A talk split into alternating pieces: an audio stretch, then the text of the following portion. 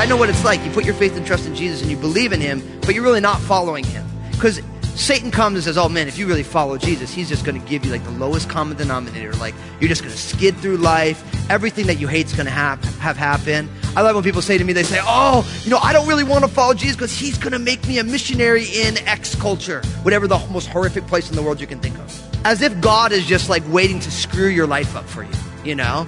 Like God's just like, Oh, you're going to follow me. Oh, you hate spiders. Nice.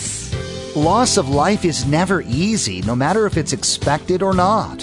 It hurts because people were never meant for death. But even though it's a part of life, Jesus intervened. As Pastor Daniel teaches about Jesus, Lazarus, and how death is not what we think, consider a different perspective. God's ways are different than ours. For us, death seems like an ending, but for believers, it's merely a transition into eternity, the epitome of life. Now, here's Pastor Daniel with part two of his message entitled, I am the resurrection and the life. Jesus is real. God, if you're really loving, this is how you'd be, as if us understand what really loving really is. Because I don't know about you, I've never had a truly, fully loving day in my life. I've never truly loved somebody with the self sacrificial love of Jesus. But look at all the ways that God's ways are different. Look at it. We have a number of them here. Look, verse 5. Now Jesus loved Martha and her sister and Lazarus. So we know that Jesus loves them, but God's love is different because then it says in the very next verse, so when he heard he was sick, he stayed two more days. You could imagine for Mary and Martha and the disciples, they're like, oh, so he loves them, but he ain't going to show up right away. I mean, if you call, if you get sick, really sick, you call the doctor. And if it's on the weekend, you go to urgent care. And if you can't go to urgent care, you go to the emergency room. Why? Because there's a sickness and this is bad and we need to get this thing done. And Jesus, the great physician, delays. See, God's ways of loving us is different. God's timing is different. And when you start thinking about God's timing, it's, it's just an amazing thing. How often does God not work on our timetable. And it frustrates us, right? Lord, you needed to do that already. I mean, Lord, don't you know what's at stake here? This is a big deal. And the Lord is silent. He doesn't move in our timetable. And because we live in an efficient, quick culture, we say, man, God must not be there. God's ways are different. God's timing is unique. And we have to learn to say, God, not my will, but yours be done. Not on my table, but on your timetable. Because Lord, your ways are higher. Your thoughts are greater. Not only that, I mean, look at what happens next. And this is kind of one of those things where you're like, wow. Look what happens in verse 7. Then after this, he said to the disciples, let's go to Judea again. And the disciples said to him, Rabbi, lately the Jews sought to stone you, and are you going there again? Finally, two days later, Jesus nonchalantly decides that it's time to go to Judea. Right? And he goes to disciples, okay, let's go. And they're like, dude, last time we were there, the Jews sought to stone you. And, and you guys know that means, it doesn't mean like they were like going to share a hookah with Jesus. It's like stone him with rocks to kill him, not stone him with marijuana for fun's sake. Right? And they're just like, what are you doing? But Jesus's and God's interpretation of the events of our life is different as well because Look at what Jesus says in verse 9. He says, Are there not 12 hours in the day? If anyone walks in the day, he does not stumble because he sees the light of the world. But if one walks in the night, he stumbles because the light is not in him. See, when Jesus is talking about uh, there's 12 hours in the day, it's he's saying, look, I'm about my father's business. And guess what? Nobody can do anything to me unless it is within the father's plans. So he's saying, look, so they're all freaking out. The, the Jews want to kill me. They can't touch me until it's the Father's time. See, Jesus says God's interpretation of the events of your life and in my life are different. Because oftentimes for many of us, we have some opposition and all of a sudden we're like, okay, how do we fix this? Because opposition is bad and God is not in opposition. Jesus doesn't do that at all. Jesus says, look, I'm about my Father's business and no one can do anything to me unless Father lets him. He's talking about I'm in the light. When I'm walking in the light, nothing can happen. When it's time for darkness, then I'm going to stumble. How many of us have chosen not to go forward with God, what God has laid on your heart because all of a sudden you're worried that something bad's going to happen? The disciples are trying to dissuade Jesus from going because they don't understand the circumstances. They don't understand what God is doing. They don't understand that Jesus has an appointed hour and the Jewish leaders can do nothing to him until that appointed time. And the same is true for you and for me. See how all the ways God he interprets the situation differently. His love is different. His timing is different. God's ideas about healing is different. Look at what happens in verse 11. These things he said, and after that he said to them, Our friend Lazarus sleeps, but I go that I may wake him up. And his disciples said, Lord, if he sleeps, he will get well. I love these verses here. Because the disciples think, oh, listen, he needs to rest. He's sleeping. Lord, don't go wake him up. But Jesus is like, no, no. And he's going to explain to them, look, he's, he's dead. The dude's dead. But I go to bring him back to life again. Do you realize that God's ideas about healing is different from ours? Our ideas of healing is the absence of anything negative. But God brings life out of negative. See, do you remember the story of Jacob? Remember Jacob? He was a swindler, heel catcher. But then when he's on his way back, he ends up, he's going to run into his brother Esau, who many years earlier they had gone sideways with one another. And he's trying to figure out how can I make sure Esau doesn't kill me and all my wives and my family. And he decides he's going to give Esau all this stuff. But before he gets to deal with Esau, he has to deal with an angel of the Lord. And Jacob and this angel wrestle all night, and ultimately, the angel just popped him in the hip socket. And Jacob spent the rest of his life walking with a limp. We would not call that healing, but God likes his kids with a limp. Why? Because he also changed his name from the heel catcher to Israel, governed by God. See, our ideas of healing and God's ideas of healing are different. Because God's ways are different. And not only that, the way God views death is also different. Because in verse 14, look at what it says. Then Jesus said to them plainly, Lazarus is dead. And I am glad for your sakes that I was not there, that you may believe. Nevertheless, let us go to him. Now, I don't know about you, but if you lose a loved one and Jesus says something like this, someone's bound to try and slap them. Listen, I know we're in church and you guys are too holy to think about slapping the Lord, and I know that I'm, I'm pushing the envelope a little bit. But can you imagine someone you love just dies and you're like, yeah, yeah, he's dead. I'm glad for your sakes that he died. Someone's, I, I'm all Italian from New Jersey. Someone's going to get upset at that statement. Like, can you imagine if a pastor goes in to do a funeral service, like, yeah, yeah, so and so's dead. I'm glad for your sakes that he's dead. Like, that's a horrific statement, isn't it? And anybody who's ever lost somebody, you hear that and your skin should crawl a little bit like, seriously? Like, ser- like, really? But you notice that Jesus keeps calling it sleeping. You notice that, right? And you'll get a lot of biblical evidence of the idea that they call death sleeping. Why? Because death is not a permanent state. It is simply you shut your eyes in this life and you enter into eternal life. And for us, because this life is all we know, we hold on and should hold on to this side of eternity. But there is an eternal life awaiting all of us. It's just a matter of how and why. And he calls it sleep because he's saying, listen, this life is not all there is. And I know that's a hard word because no matter when and how the loss of life on this side of eternity happens, it's hard for us because God never created us for death. That was not part of God's original intention. So whether it's my mom at 49 or I had a friend who died of lymphoma when he was 17 years old growing up, or whether it's my grandparents who are now pushing into their 90s, whenever that time comes, it's gonna hurt because we feel the loss because we love. But this life is not all that there is. And God's view of death is different than ours because death is the entrance into the fulfillment of life, the eternal life that awaits every single human being. God's ways are different.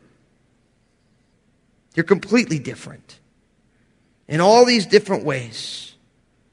But when Jesus says in verse 15, I'm glad for your sakes that I was not there, that you may believe. You notice that, right? See, Jesus isn't glad at Lazarus' death. He finds joy in his followers' belief. And then the end of this verse is crazy. He says, Nevertheless, let's go to him. He just said he's dead, and he's like, either way, we're gonna go. And at that point, you can imagine at least Peter being like, are you kidding? Like, he's gone. Why are we going? Like, any marketing consultant would like, Jesus, you are just off the rails. I mean, if you would have been there, you could have healed him and everyone known that who you are. And now he's dead and you're going to go there and ain't nothing you're going to be able to do. But nevertheless, let's go. Let's go to him. And then verse 16, I love it. I, I wanted to pull this verse out on its own for us because it says here, then Thomas, who is called the twin, said to his fellow disciples, let us also go that we may die with him.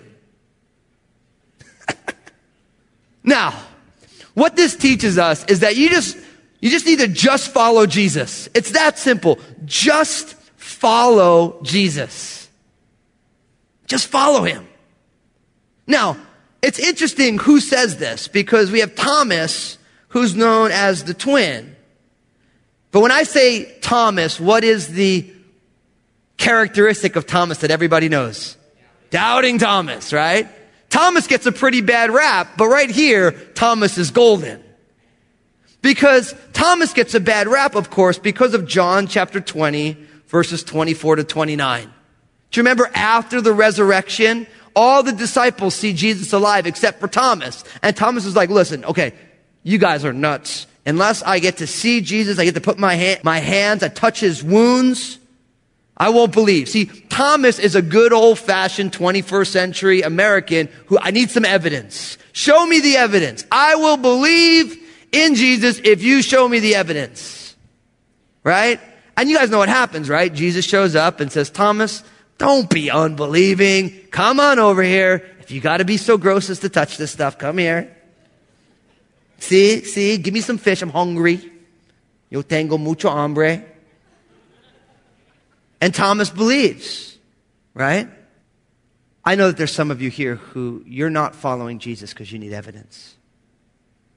We call Thomas doubting Thomas because he needed evidence, but notice he needed evidence, but God revealed himself to Thomas. So if you're here today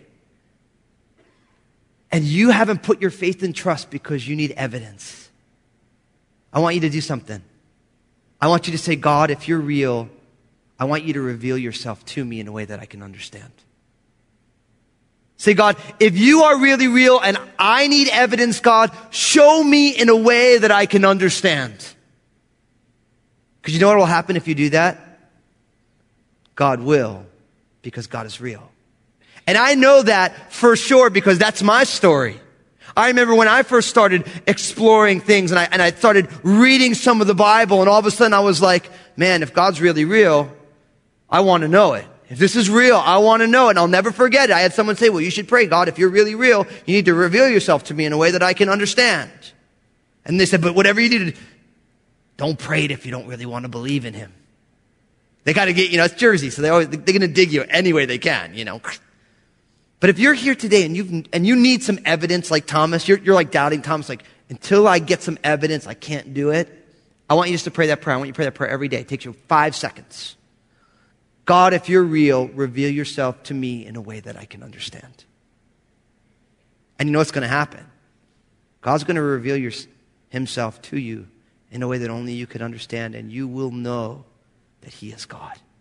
You will know it. That's what happens. But Thomas, he's known as doubting Thomas, but really that's, talk about getting a bad rap for one thing.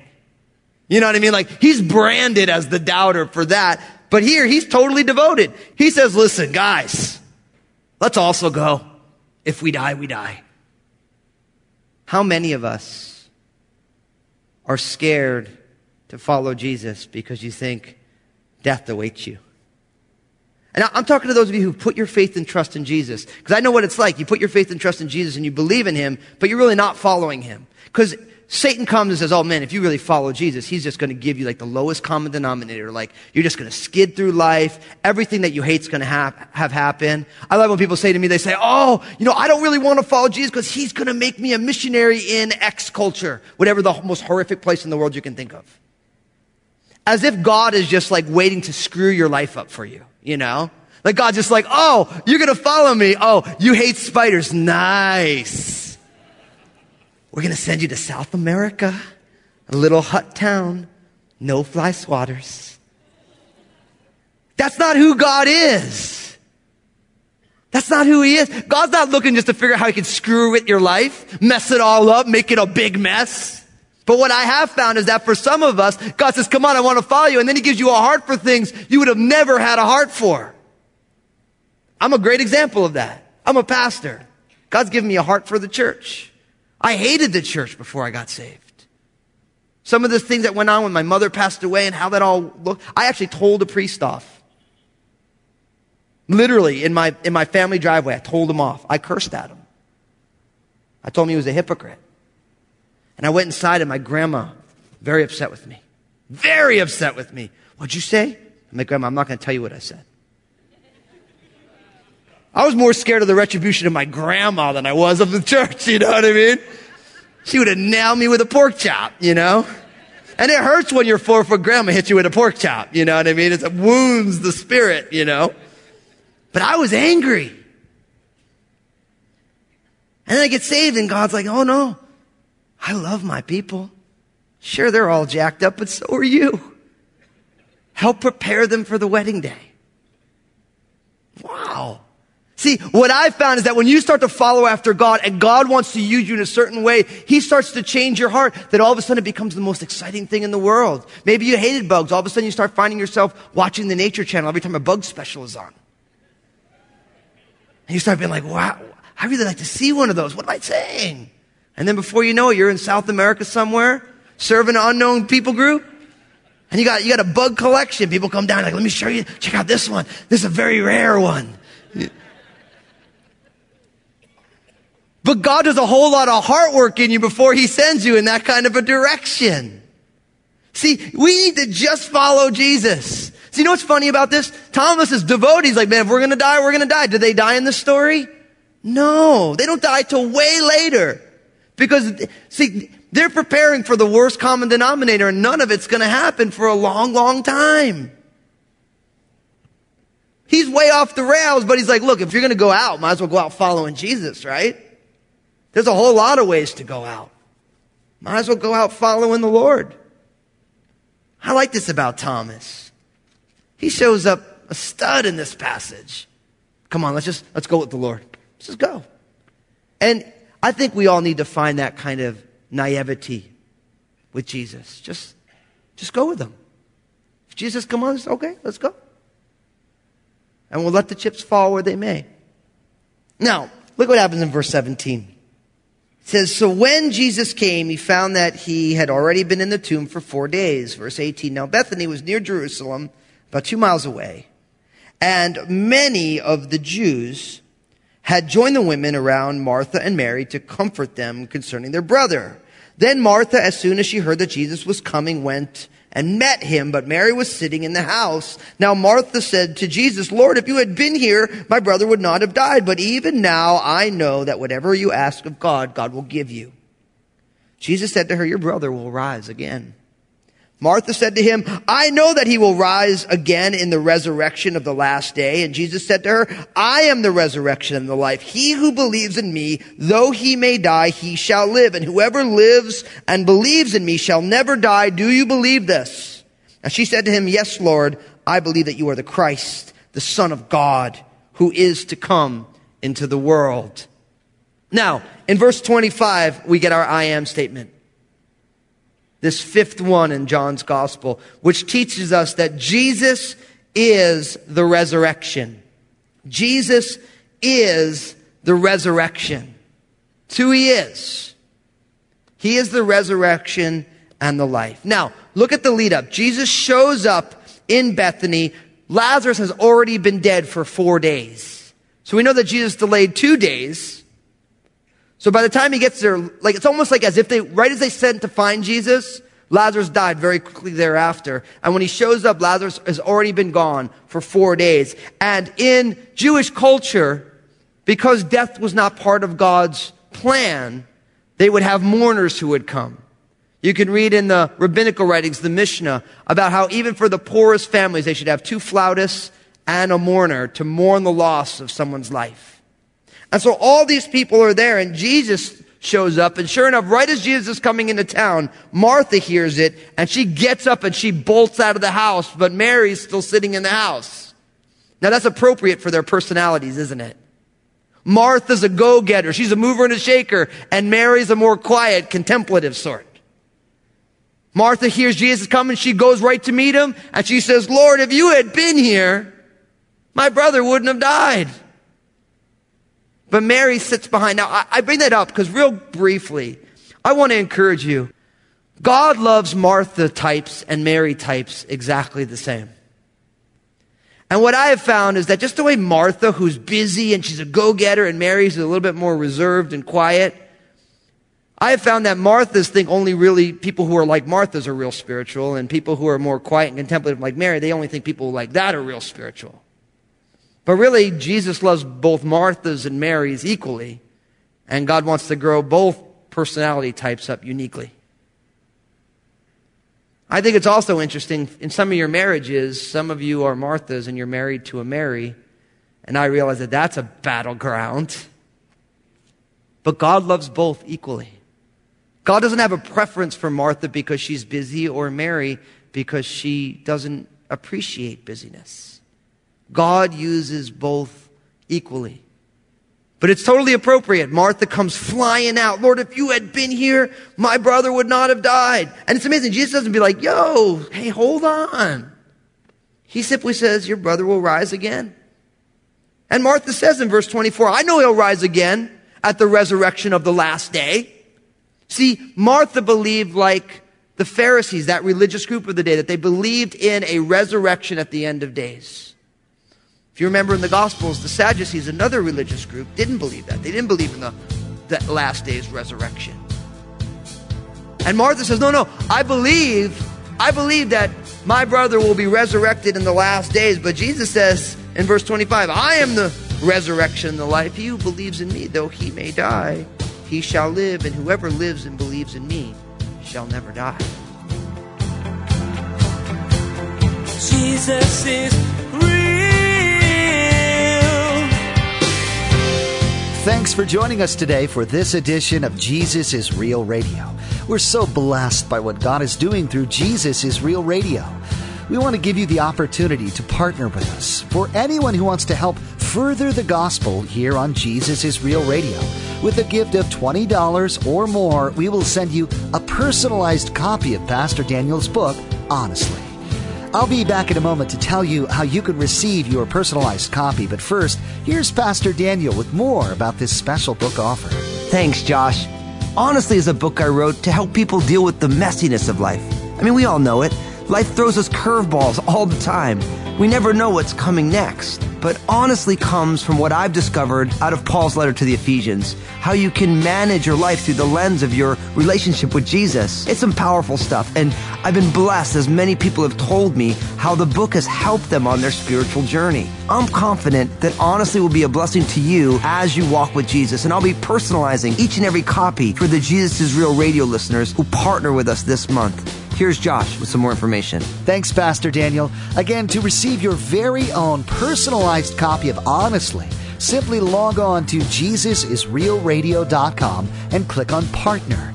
Then you can securely make your donation of $20 or more, which includes shipping. Remember, by partnering with us this month with your gift, you'll not only receive this great resource, you'll also be enabling Jesus is Real Radio to be heard on this station and many more. That's all the time we have for today. Join us next time for another edition of Jesus is Real Radio.